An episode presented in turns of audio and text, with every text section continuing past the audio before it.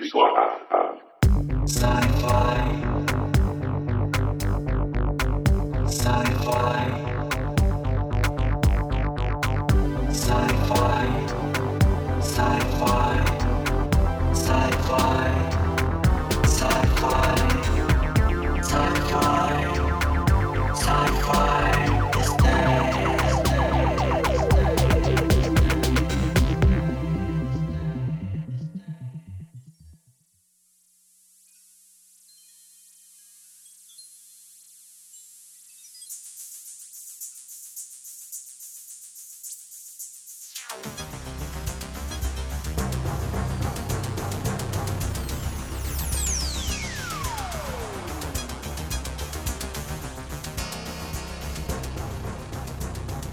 (2001) 스페이스 오디세이의 작가로 유명한 아서 C 클락은 이렇게 이야기하였습니다.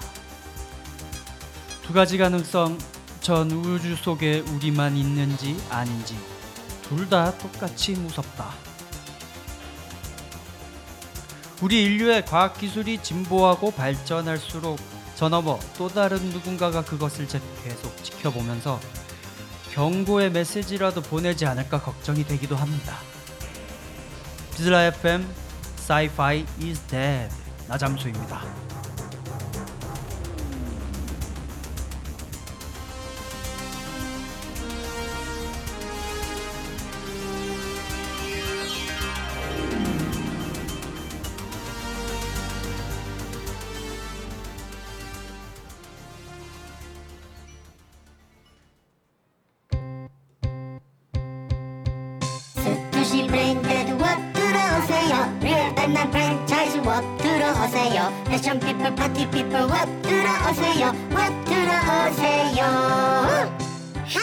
Então, tá um cachorro.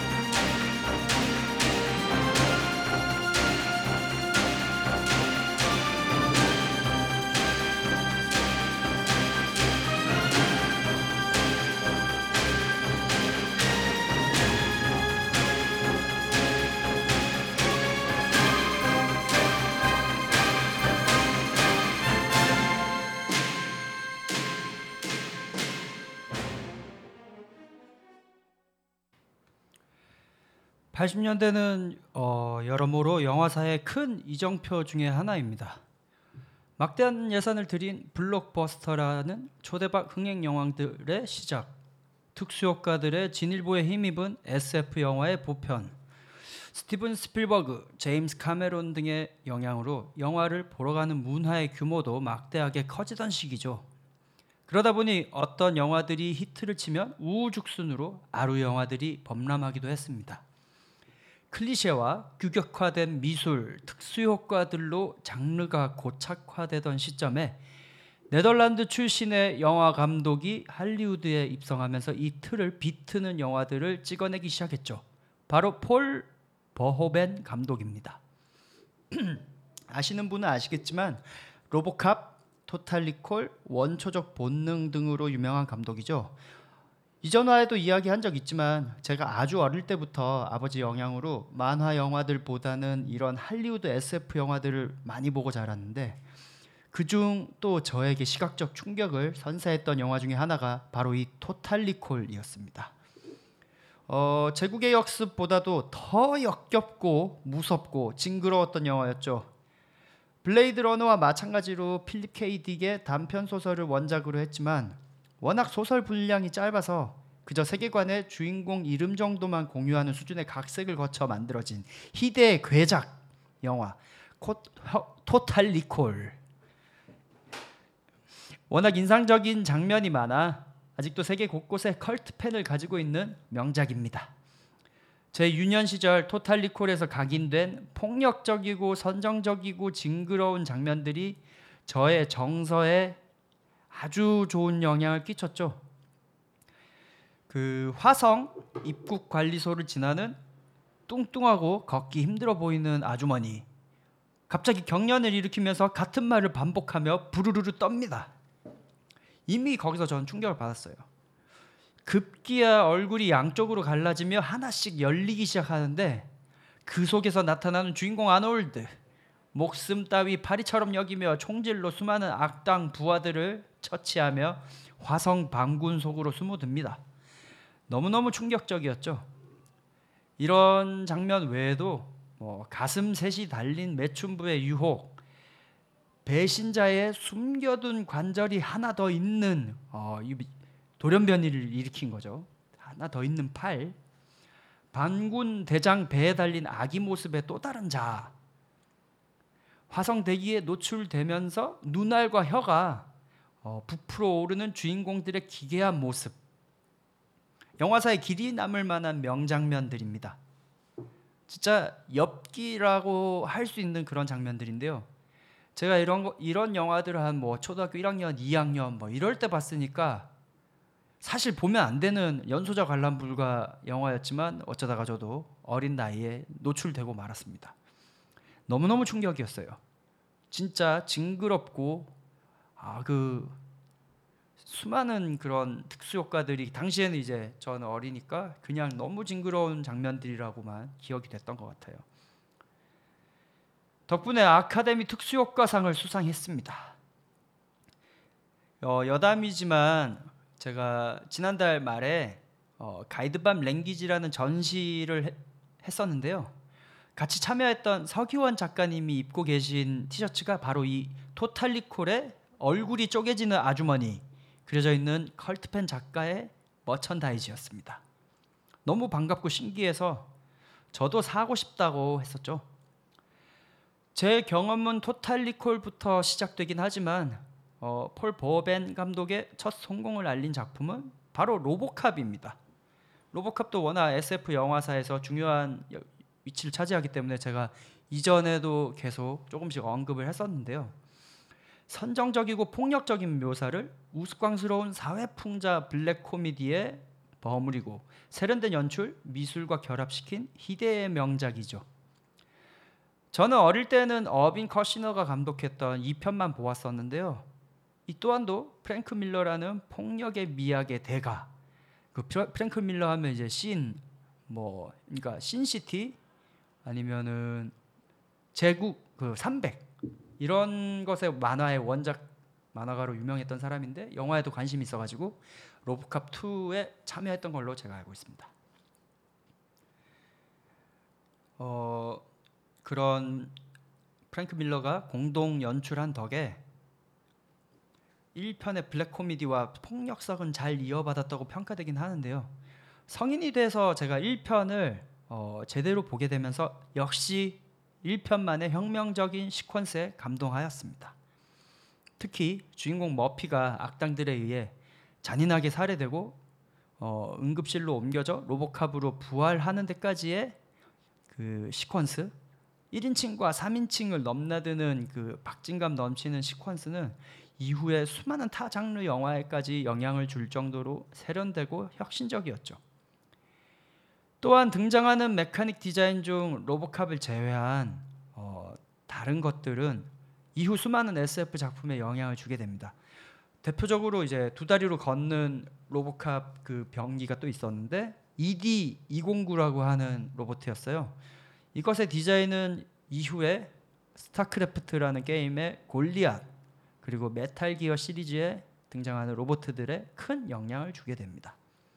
이런 세련미와 그로테스크한 폭력성, 얼토당토하지 않은 남녀의 혼욕신 등 영화 자체가 주는 극단적인 자본주의에 대한 비판 의식 외에도 다양한 요소가 잘 버무려져서 요즘은 나오기 힘든 어려 나오기 힘든 복잡하고도 명료한 폭력 영화를 만들어냅니다.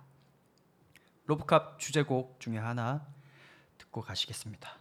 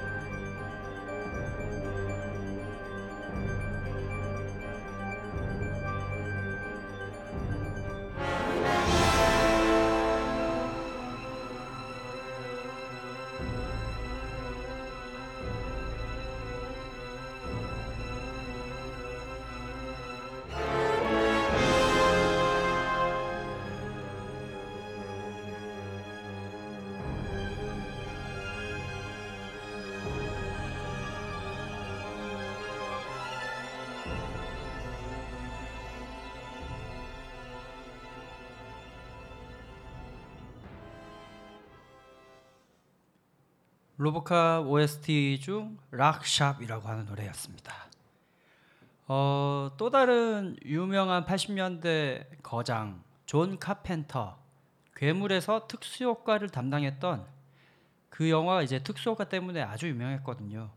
어, 특수 효과를 담당했던 롭 보틴이 이 로보캅에서도 토탈 그리고 토탈 리콜에서도 그로테스크한 아날로그 특수 효과들을 많이 만들어냈는데요.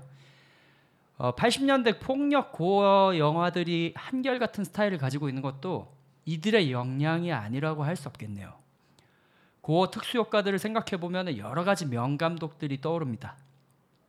일단 파리로 변해가면서 점점 인간성을 상실해가는 영화 플라이의 데이빗 크로넨버그 그리고 지금은 스파이더맨으로 유명하지만 스파이더맨 영화 장면에서조차 jump scare 같은 기법들을 활용해서 공포감 연출이 이미 있었고 그 근본에는 코믹 호러의 어, 바이블 이블 데드를 찍었던 샘 레이미. 그리고 반지의 제왕으로 유명하지만 그의 시작은 조각난 시체들의 시체들이 춤을 추며 얼토당토 않는 호러 고어의 매니악 피터 잭슨 그 외에도 뭐 매니아들은 좋아하시겠지만 뭐 트로마 픽처스의 턱시가 어벤져나 가부키 가부키초맨 같은 엽기 B급 영화들에서 느껴지는 그런 어, 고어한 시각적 공통점이 그 시대의 스타일을 좀 묶을 수 있도록 하는 것 같아요. 이런 특수 효과가 같은 시대감으로 묶이기 쉬운 이유는 어, 터미네이터 2 주라기 공원부터 시작된 3D CGI의 혁명으로 인해서 아날로그 animatric, ani- animatronics와 스톱모션 기법이 90년대부터는 거의 멸종했다고 해도 과언이 아니기 때문인데요. 시대 시대에 대한 향수 때문인지 요즘 영화에서도 이 시절 아날로그 기법들을 보고 싶은 마음이 저도 많이 들긴 합니다. 그래도 타란티노나 로버트 로드리게스 감독의 Grindhouse 같은 프로젝트들이 이 시절의 향수를 잘 오마주해서 지금까지도 뭐 Planet Terror 같은 명작들은 저의 눈을 즐겁, 즐겁 게 하는 영화이긴 해요. 그렇지만 아날로그 특수효과 장인들의 명맥이 끊어지고 있다는 느낌은 어쩔 수 없긴 하네요. 앞서 언급했던 80년대 고어의 거장 존 캄페 존 카펜터 감독이 작곡가로도 상당히 pioneer였다는 걸 아십니까? 재미있는 사실은 The Rise Sins라는 어, 제목부터 덕후스러운 다큐멘터리의 나레이터로 존 카펜터가 참여했었고 수많은 전자음악가들을 인터뷰했죠. 어, 또한 뭐 텐, 저도 자주 트는 노래들이지만 텐저린 드림, 조르지오 모로더, 반젤리스 등등 전자음악의 시조새들에게 받은 영향을 많이 자랑하곤 했습니다. 본인이 감독한 다수의 영화에서도 음악으로 참가해 만든 사운드 트랙 및 레코드들이 매니아들에게 컬트적 인기를 끌었었는데요. 다행히 21세기 들어서 데스, 데스 왈츠라는 레코드 회사에서 이들 대부분을 reissue하는 바람에 매니아들의 찬사를 얻고 있습니다. 어, 존 카펜터의 명곡들 한번 들어보시죠.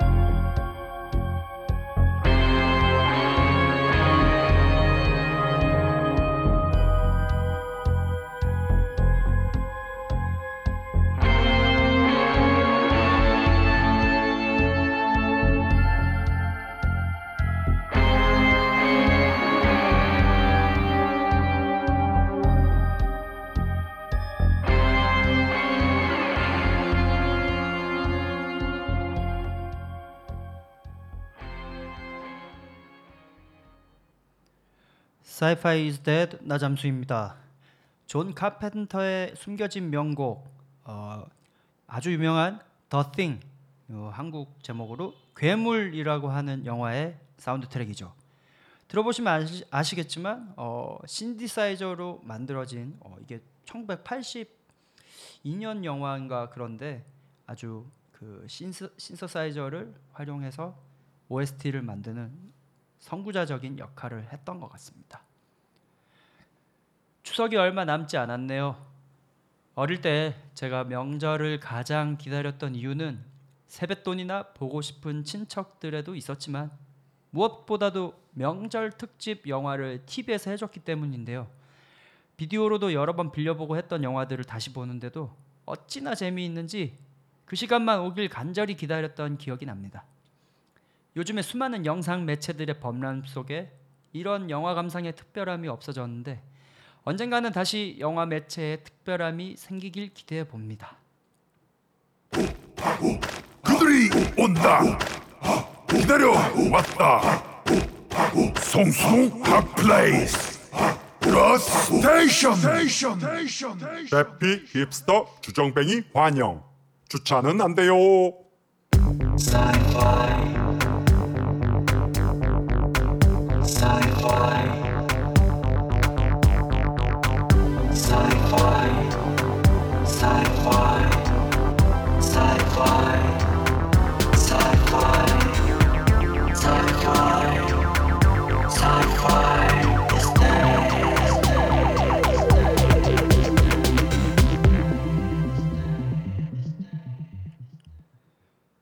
이번 코너는 지난 시간에 이야기했던 유사 과학에 대한 이야기가 반응이 좋아서 공상 과학 기술에 대한 소개는 조금 미뤄두고 바로 유사 과학에 대한 이야기를 이어서 해보는 시간으로 정했습니다.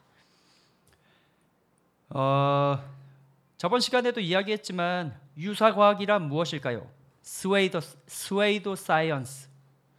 사이비 과학이란 과학적 방법론에 의한 연구와 증명 없이 관계없는 내용이 포함되었음에도 과학적인 것처럼 주장하거나 그것을 받아들이는 대상 그리고 사이비를 받아들이게 만드는 이론이나 주장을 말합니다.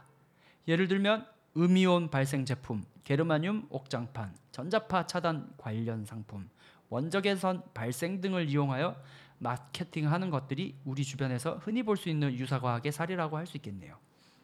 지난번엔 게르마늄과 음이온 마케팅에 대해서 이야기했었는데 오늘은 더 흔한 유사 과학의 사례인 전자파 차단에 대해 다뤄보도록 하겠습니다. 어, 아주 유명한 미국 드라마 Breaking Bad의 spin-off Better Call Saul을 보면 주인공 지미 지미의 형 찰스가 전자파 공포심으로 인해서 전화기랑 전기를 집에서 모조리 없애고 호일로 된 이불을 덮고 지내는 것을 볼 수 있습니다. 유사 과학이 정신을 지배한 좋은 예시였죠. 일단 먼저 전자파라는 단어부터 규명해 봐야겠습니다. 사실 전자기파라는 더 과학적으로 통용되는 어- 용어가 있습니다만 전자파라는 단어도 전자기파를 줄여 표현하는 단어에 불과하죠. 어릴 때 어, LCD 모니터가 없던 시절, CRT 모니터를 사용하던 시절에 이제 전자파, 정전기 방지용 필터 같은 걸 집집마다 많이 쓰곤 했어요. 그게 이제 CRT 모니터 앞에다가 달아 붙이는 약간 유리판, 플라스틱 판 같은 거였는데 투명한 거.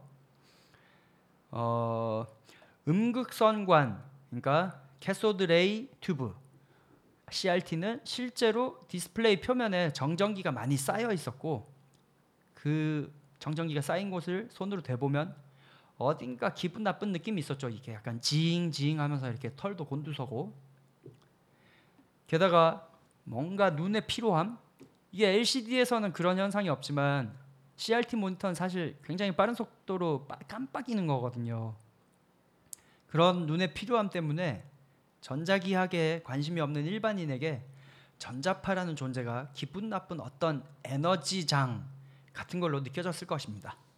실제로 음극선과는 강한 자기장으로 가속된 전자를 가두어 화면에 쏘는 일종의 입자 가속기이기 때문에 높은 전압의 위험한 부품도 많았고 좀 어, 깨지기 쉬운 유리로 만들어졌다던가 뭐 무겁다던가 이런 위험한 부분이 많았었죠. 그에 대응해서 전자파 차단 필터들이 인기가 많았던 것이고 전자파에 대한 인식은 이제 휴대전화가 보편화되면서 더욱 커지게 됩니다. 지난 시간에 잠깐 이야기했던 것처럼 전자기파라는 것은 열 등의 에너지에 의해 양의 전하를 띠는 원자핵과 음의 전하를 가진 전자 사이의 전위의 흐름에 어, 이 에너지에 의해 유도된 전기장과 자기장의 변화가 파동의 형태로 반복되어 특정 주기를 가지는 방사형의 에너지를 말합니다. 주파수 및 가지고 있는 에너지 양에 따라 전파, 마이크로파, 적외선, 가시광선, 자외선, X선, 감마선까지 소위 우리 흔히 빛이라고 하죠. 빛이라고 불리는 바로 그것이 전자기파입니다. 그러니까 전자기파라는 것은 빛, 그냥 빛이라고 봐도 무방해요. 이게 이미 19세기에 이런 빛이라고 하는 존재가 전자 전기장과 자기장 사이에 오묘한 흐름에 따라서 만들어진다는 게 밝혀져 있었고 그로 인해서 양자역학이 탄생하게 되는 거거든요. 어, 그런데 이런 전자기파들 중에 인체에 유해한 영향을 미치는 것으로 밝혀진 파장의 빛은 가시광선 바깥에 자외선 그리고 X선, 감마선 등의 전리 방사선이라고 불리는 영역의 고에너지 빛입니다. 이들 고에너지 방사선들은 인체의 세포, 세포를 파괴하고 변형을 일으키며 심한 경우 DNA를 파괴해서 신체 재생 능력을 방해하죠. 그런데 그런데 이들 고에너지 방사선들은 애초에 위험한 에너지로 분류되어 있기 때문에 이런 방사선을 뿜어내는 것은 일상에서는 찾아보기 어렵습니다. 사실 논란이 되는 것은 휴대전화나 위성, 무전기, 와이파이 등등이 사용하는 파장이 길고 주파수가 낮은 전파 영역에 대한 부분이죠. 이게 어, 전자파라고 하니까 전파 뭐 이런 느낌의 그것도 있고 휴대전화를 오래 쓰면 정자수가 감소한다. 뭔가 몸에 안 좋다. 왜냐면 얼굴에 계속 붙이고 있으니까 그런 생각을 할 법도 합니다. 그 기술이 발전하고 휴대전화가 1인당 하나 정도로 급속도로 보급되면서 이렇게 많은 전파가 우리 주변을 차지하고 있다는 생각이 전자파에 대한 공포를 만든 것이죠. 그런데 실상은 태양에서 방출되는 전체 전자기파의 에너지가 지구상에 있는 휴대전화가 발생시키는 전자, 전자기 에너지보다 월등히 높습니다. 지금도 논란은 있지만 우리 주변 일상에서 절대적으로 전자기장 에너지가 인체에 위험할 정도인 것은 없다고 밝혀져 밝혀진 상태죠. 학자들에 의해서 지금도 어, 논란이 있는 부분은 사실 고압 송전탑 고압 송전탑 아래에는 이제 워낙 높은 전압으로 에너지가 흐르기 때문에 그 주변의 대기를 이온화를 시키는 그런 현상으로 인해서 충전 전하라고 합니다. 이 정전기를 일으키는 고압의 에너지. 이 충전 전하가 높을 수 있어서 어, 정전기 같은 현상도 발생하고 어, 표면 대기를 이온화할 때 내는 소음, 그러니까 징 하는 소리도 있잖아요. 이런 게 이제 워낙 고압으로 전기가 흐르면서 주변 공기에 공기에 영향을 끼치면서 생기는 소리거든요. 근데 그런 소리가 굉장히 무섭잖아요. 그런 소름, 소음 때문에 주는 공포, 공포, 공포감 그리고 송전탑 주변의 암 발생률을 높인다는 그런 어떤 일부 학계 보고 근데 이제 여전히 송전 주파수는 극도로 낮고 파장이 긴 영역이에요. 왜냐하면은 우리 어, 집에서 쓰는 전기가 교류 교류 전원이잖아요. 이 교류 전원이라고 하는 거는 전기가 플러스 마이너스가 왔다 갔다 한다는 뜻이거든요. 지금도 계속 왔다 갔다 하고 있는 건데 그거의 주파수가 60Hz입니다. 60Hz라고 하는 것은 정말 너무너무 너무 낮은 에너지에 너무너무 긴 파장을 가진 음, 전파 중에서도 굉장히 저주파, 저주파인 영역이거든요. 그렇기 때문에 전자기파의 에너지 형태로 어, 인체에 유해한 영향을 끼치는 그런 것은 방출하고 있지는 않아요. 휴대전화가 논란이 되는 이유는 이들 저주파 영역보다는 몇천 몇만 배 높은 주파수의 기가헤르츠 대역에서 통신하기 때문이긴 한데 이 영역도 사실 어, 그다지 인체에 영향을 전혀 주지 않는 전파의 영역입니다. 그렇기 때문에 뭐 유의미하게 건강에 유해하다고 밝혀진 부분은 아직 없어요. 사실 어떤 영역의 영역의 전자기파라도 막대한 에너지로 방사하면 신체를 통과하지 않고 흡수되는 에너지가 있긴 합니다. 그런 흡수되는 에너지는 열 에너지, 열 에너지라는 형태로 바뀌어서 어, 신체가 유해하기 전에 그 주변이 이미 그런 에너지로 인해 온도가 오르고 다른 변화들이 생기겠죠. 신체뿐만 아니라.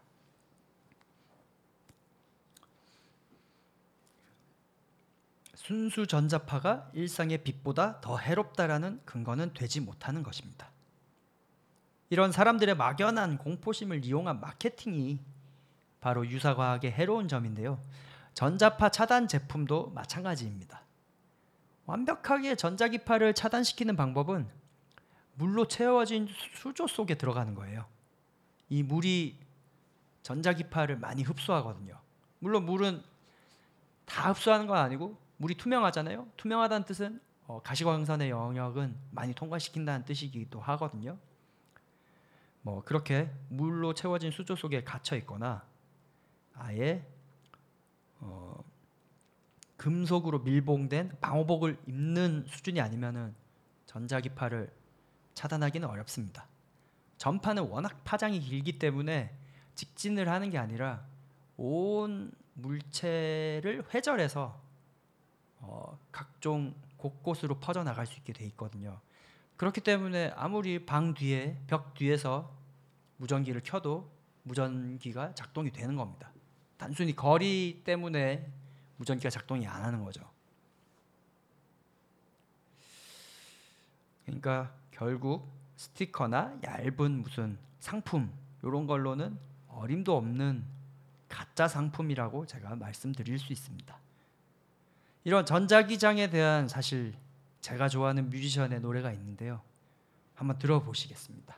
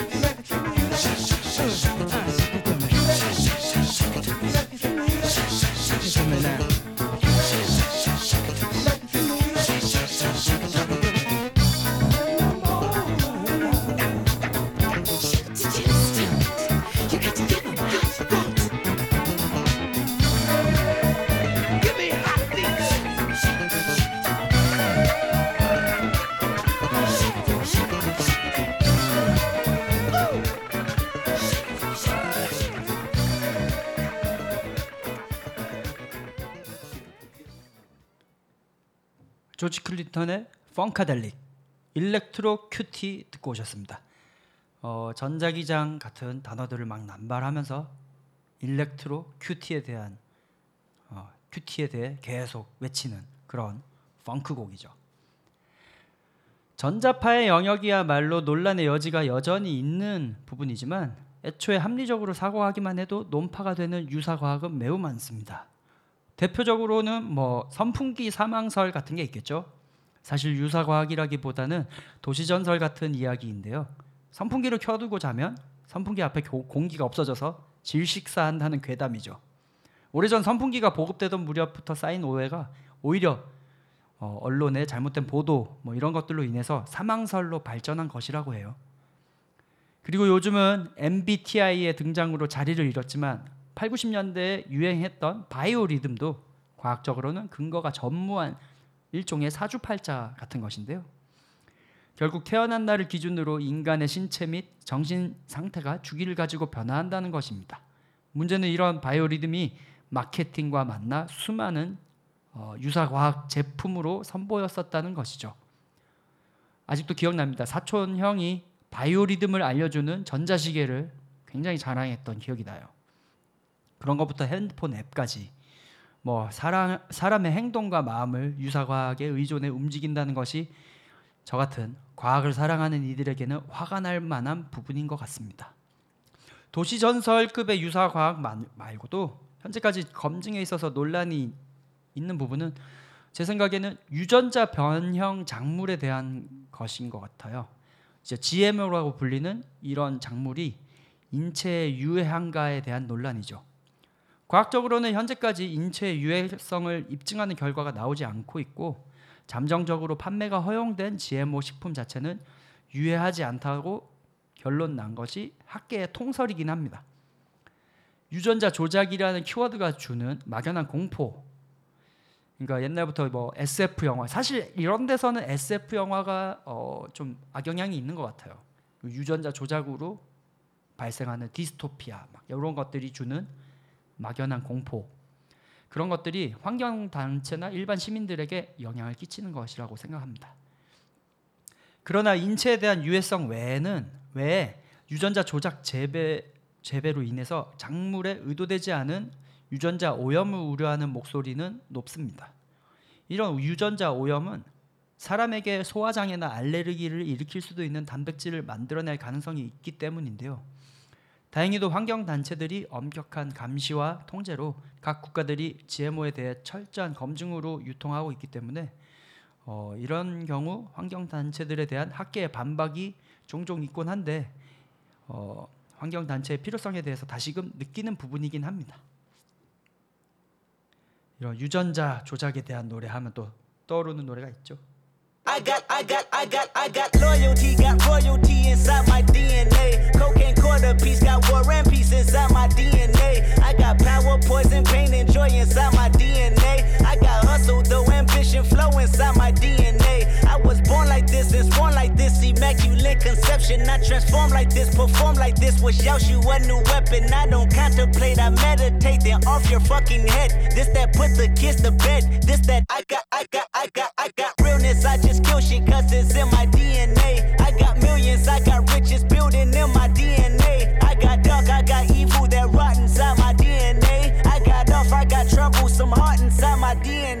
I just win again, then win again like Wimbledon I serve. Yeah, that's him again. The sound that engine in is like a bird. You see fireworks and Corvette tires skirt the boulevard. I know how you work, I know just who you are. See, use a, use a, use a bitch. Your hormones probably switch inside your DNA. Problem is, all that sucker shit inside your DNA. Daddy probably snitch, heritage inside your DNA. Backbone don't exist, born on side a jellyfish, I gauge. See my pedigree, most definitely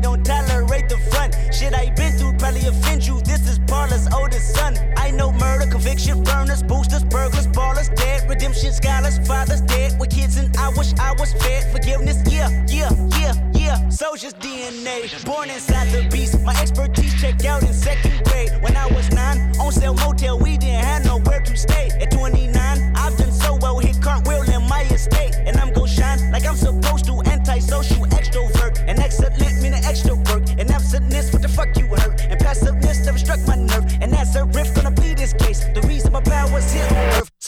truth from the prophet say. I, I got loyalty, got royalty inside This is my why DNA. I say that hip hop has done more damage to young African Americans than racism in recent years. I never bet my DNA. This is my heritage, all I'm inheriting. Money and power, the mecca emeritus.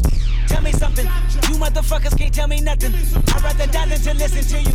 My DNA not for imitation, your DNA an abomination. This how it is when you in the matrix, dodging bullets, reaping what you're sowing, stacking up the footage, living on the go and sleeping in the villa, sipping from a Grammy, walking in the building, diamond in the ceiling, marble on the floors, beaches out the window, peeking out the window, baby in the pool, Godfather goes, only Lord knows I've been going hammer, dodging paparazzi, freaking through the cameras, eating four daughters, Brock wearing sandals, yoga on a Monday, stretching to November, watching all the snakes, curving all the fakes, phone never own, I don't conversate, I don't compromise, I just penetrate, sex, money, murder, these are the breaks, these are the times, level number nine, look up in the sky, tennis on the way, sinners on the way, kenneth on the way, motherfucker, I got winners on the way, you ain't shit without a buddy on your belt, you ain't shit without a ticket on your plate, you ain't sick enough to put it on yourself, you ain't rich enough to hit the ladder skate, tell me when destruction gonna be my fate, gonna be a fate, gonna be a fate, peace to the world, let it rotate, sex, money, murder, our DNA.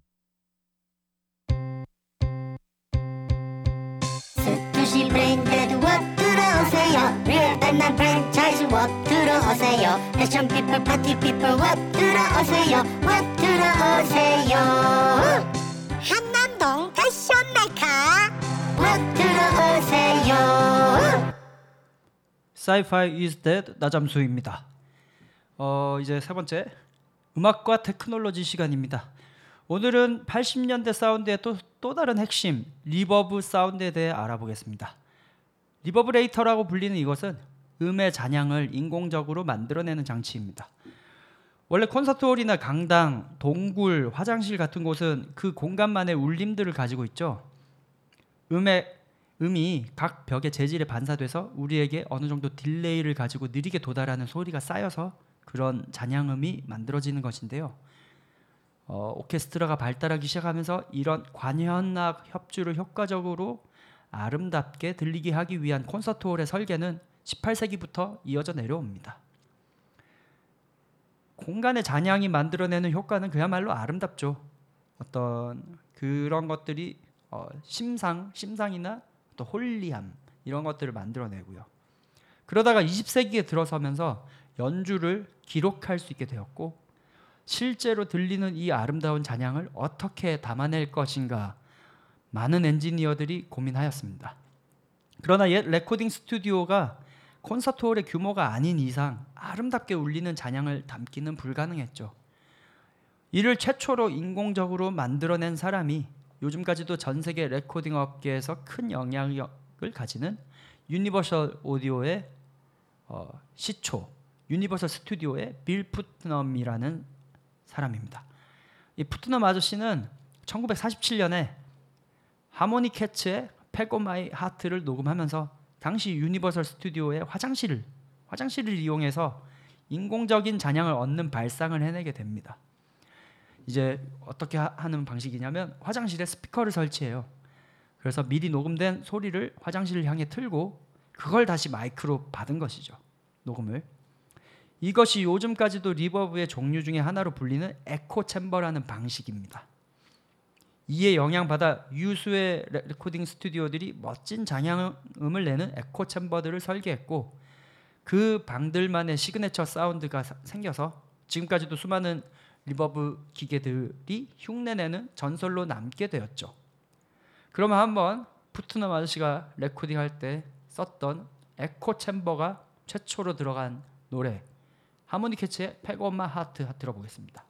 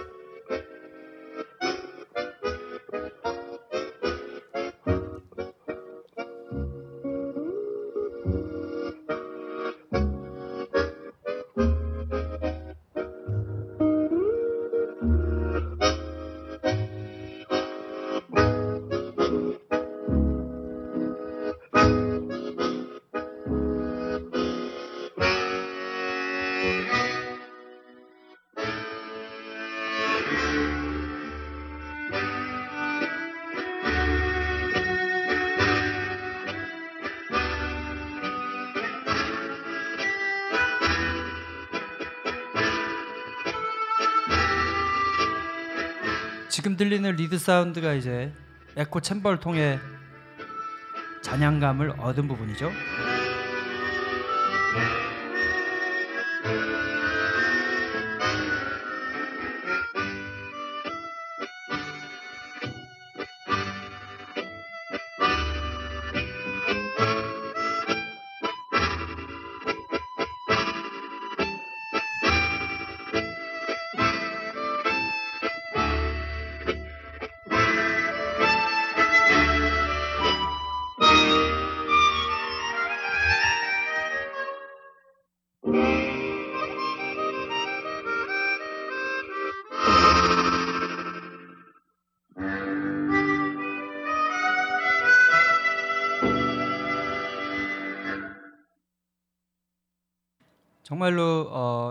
리버브의 시초가 어떻게 사운드가 생겨났는지를 생생하게 들을 수 있는 좋은 예시였습니다. 그런데 이런 echo chamber들은 결국 실제 건물과 공간의 제작으로만 얻을 수 있었기 때문에 공간에 덜 구애받는 인공적인 기계 장치가 개발되었죠. 1957년 독일의 EMT에서 135이라고 하는 reverb machine을 최초로 상업적으로 출시합니다. 이것이 바로 plate reverb라고 불리는 것이에요. 철제 프레임을 목재로 둘러싼 케이스 안에 스프링으로 팽팽하게 당겨진 아주 얇은 금속판이 어, 진동 장치와 집음용 픽업에 연결되어 있는 그런 기계였습니다. 즉 사운드에 사운드를 철판에 연결된 진동하는 일종의 스피커로 보내면 철판이 진동하면서 울리게 되고 반대편에 연결된 지분 장치로 잔향음들이 들어오게 되는 그런 장비였죠. 거의 300km 정도 나가는 거대한 장비이긴 했지만 어, 그래도 방을 직접 만들진 않아도 되니까 공간의 제약에서 벗어나게 벗어나게 됩니다. 그리고 아주 특별한 기능이 있었는데요. 이 모터로 동작 동작되는 철판의 진동 억제, 그러니까 일종의 어, damping 장치라고 하는데 한국말로 하면은 mute라고 봐야겠죠. 피아노에도 mute가 있잖아요. mute 페달 그런 것처럼 그걸 모터로 동작하게 해서 reverb 잔향의 길이를 조절할 수 있게 했다는 게 엄청나게 혁명이었습니다. 그러니까 EMT 130이라는 plate reverb는 처음으로 스튜디오에서 어, 뮤지션이나 프로듀서가 원하는 잔향음이라는 것을 인공적으로 제작할 수 있는 기계였던 거죠.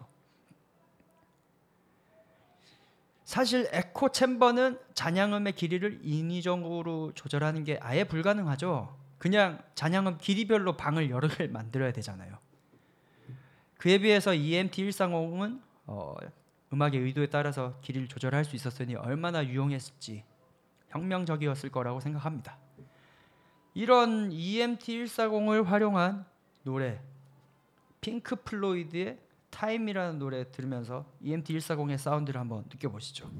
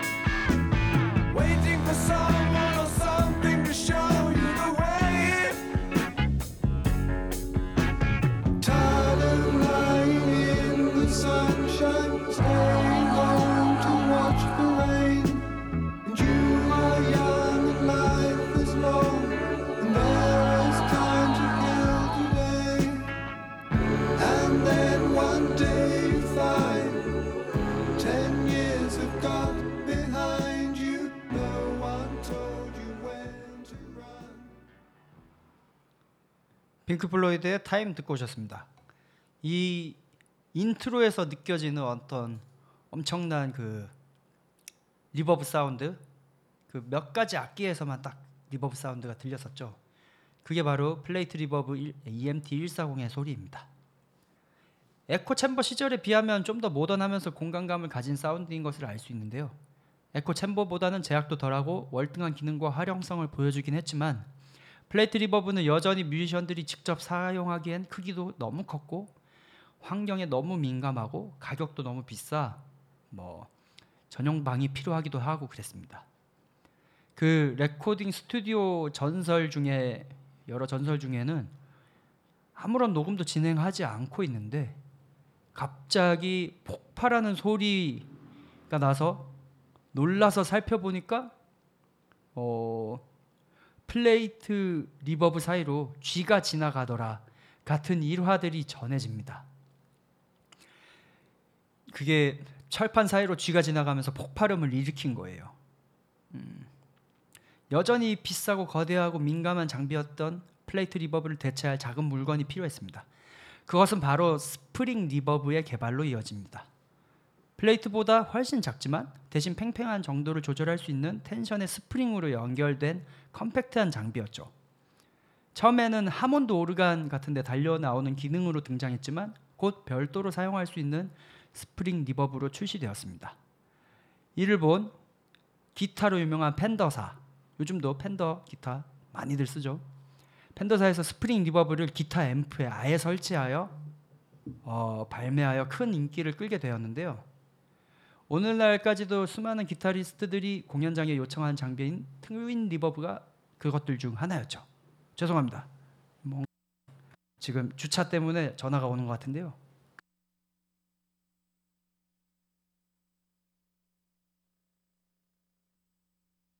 아 죄송합니다. 요 예기치 않은 상황이 발생해서 잠깐 어, 방송이 중단됐는데 일단은 그대로 이도록 하겠습니다. 그래서 이런 spring reverb를 기타리스트 기타 앰프에 아예 설치한 게 요즘도 수많은 기타리스트들이 여전히 공연장에 요청하는 Twin Reverb라고 하는 앰프죠.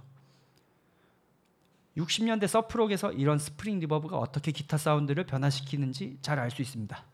그런 대표곡들 중 하나인 딕데일의 미설로우 듣고 오겠습니다.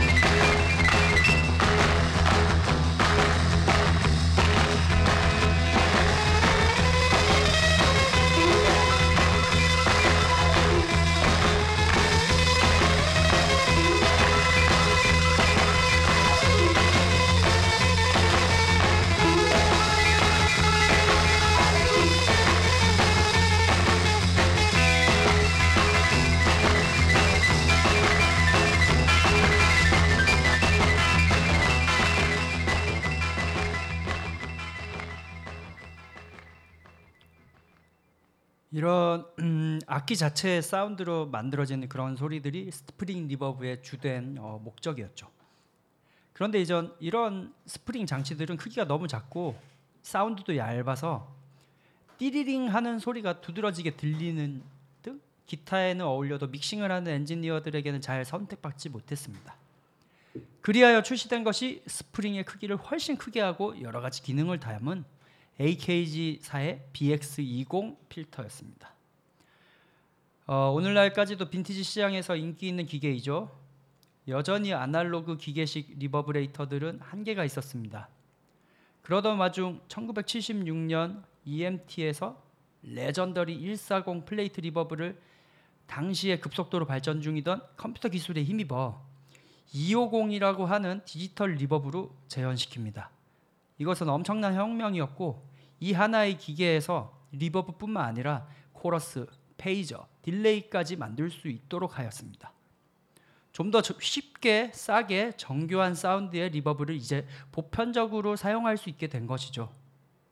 곧 더 저렴하게 더 많은 기능과 정교한 알고리즘을 담은 디지털 reverb들이 경쟁적으로 등장하게 됩니다. 그중 유명한 것이 AMS사의 RMX16 reverb이죠. 근데 이제 이것은 곧 다가올 범죄 수준의 reverb 남용. 어, 사실 뭐 지금 와서는 추억의 레트로 사운드가 돼버리긴 했지만요. 이런 reverb 남용의 시대를 열게 됩니다. 제가 아까 말했던 80년대를 상징하는 사운드가 바로 이 RMX 16으로부터 시작된 power drum 사운드죠. 필 콜린스를 필두로 당시 polyphonic 신서사이저의 대중화와 함께 80년대 사운드를 잠식하였던 gate reverb 사운드의 hell gate가 RMX 16으로 열리게 됩니다. 지금 현재 수많은 대중음악에서 trap 리듬과 사운드의 흔적을 찾을 수 있는 것처럼 당시엔 synth pad와 gate reverb로 떡칠된 드럼 사운드가 미친 듯이 유행하였습니다. 필 콜린스의 인디에어 투나잇이 초대박을 치면서 우후죽순 RMX 16의 non-lin two preset 사운드의 시대로 진입합니다.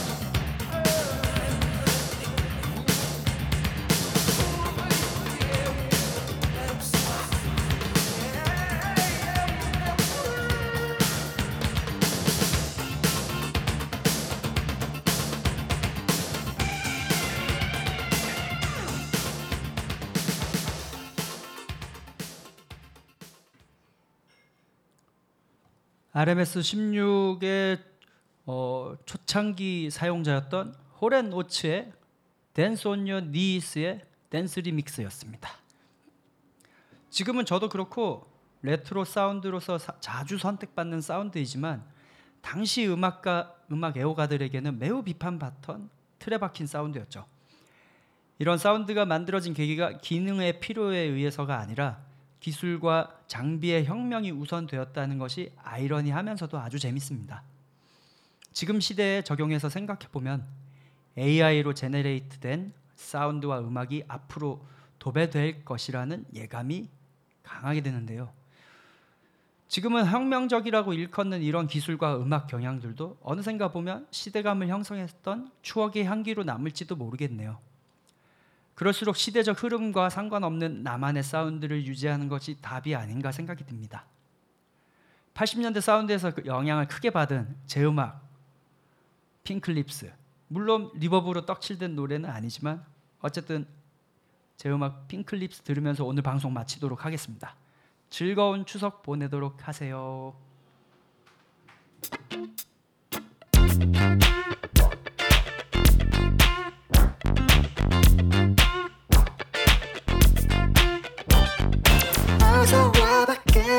끈 축제 좀 녹이고 갈래?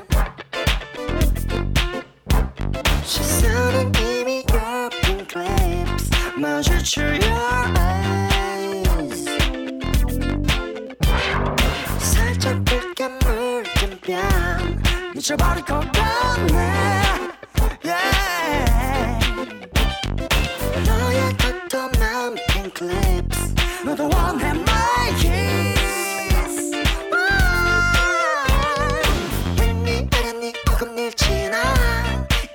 입천장의 깃털까지 아직 차가웠다야. 널 시켜줘 우리의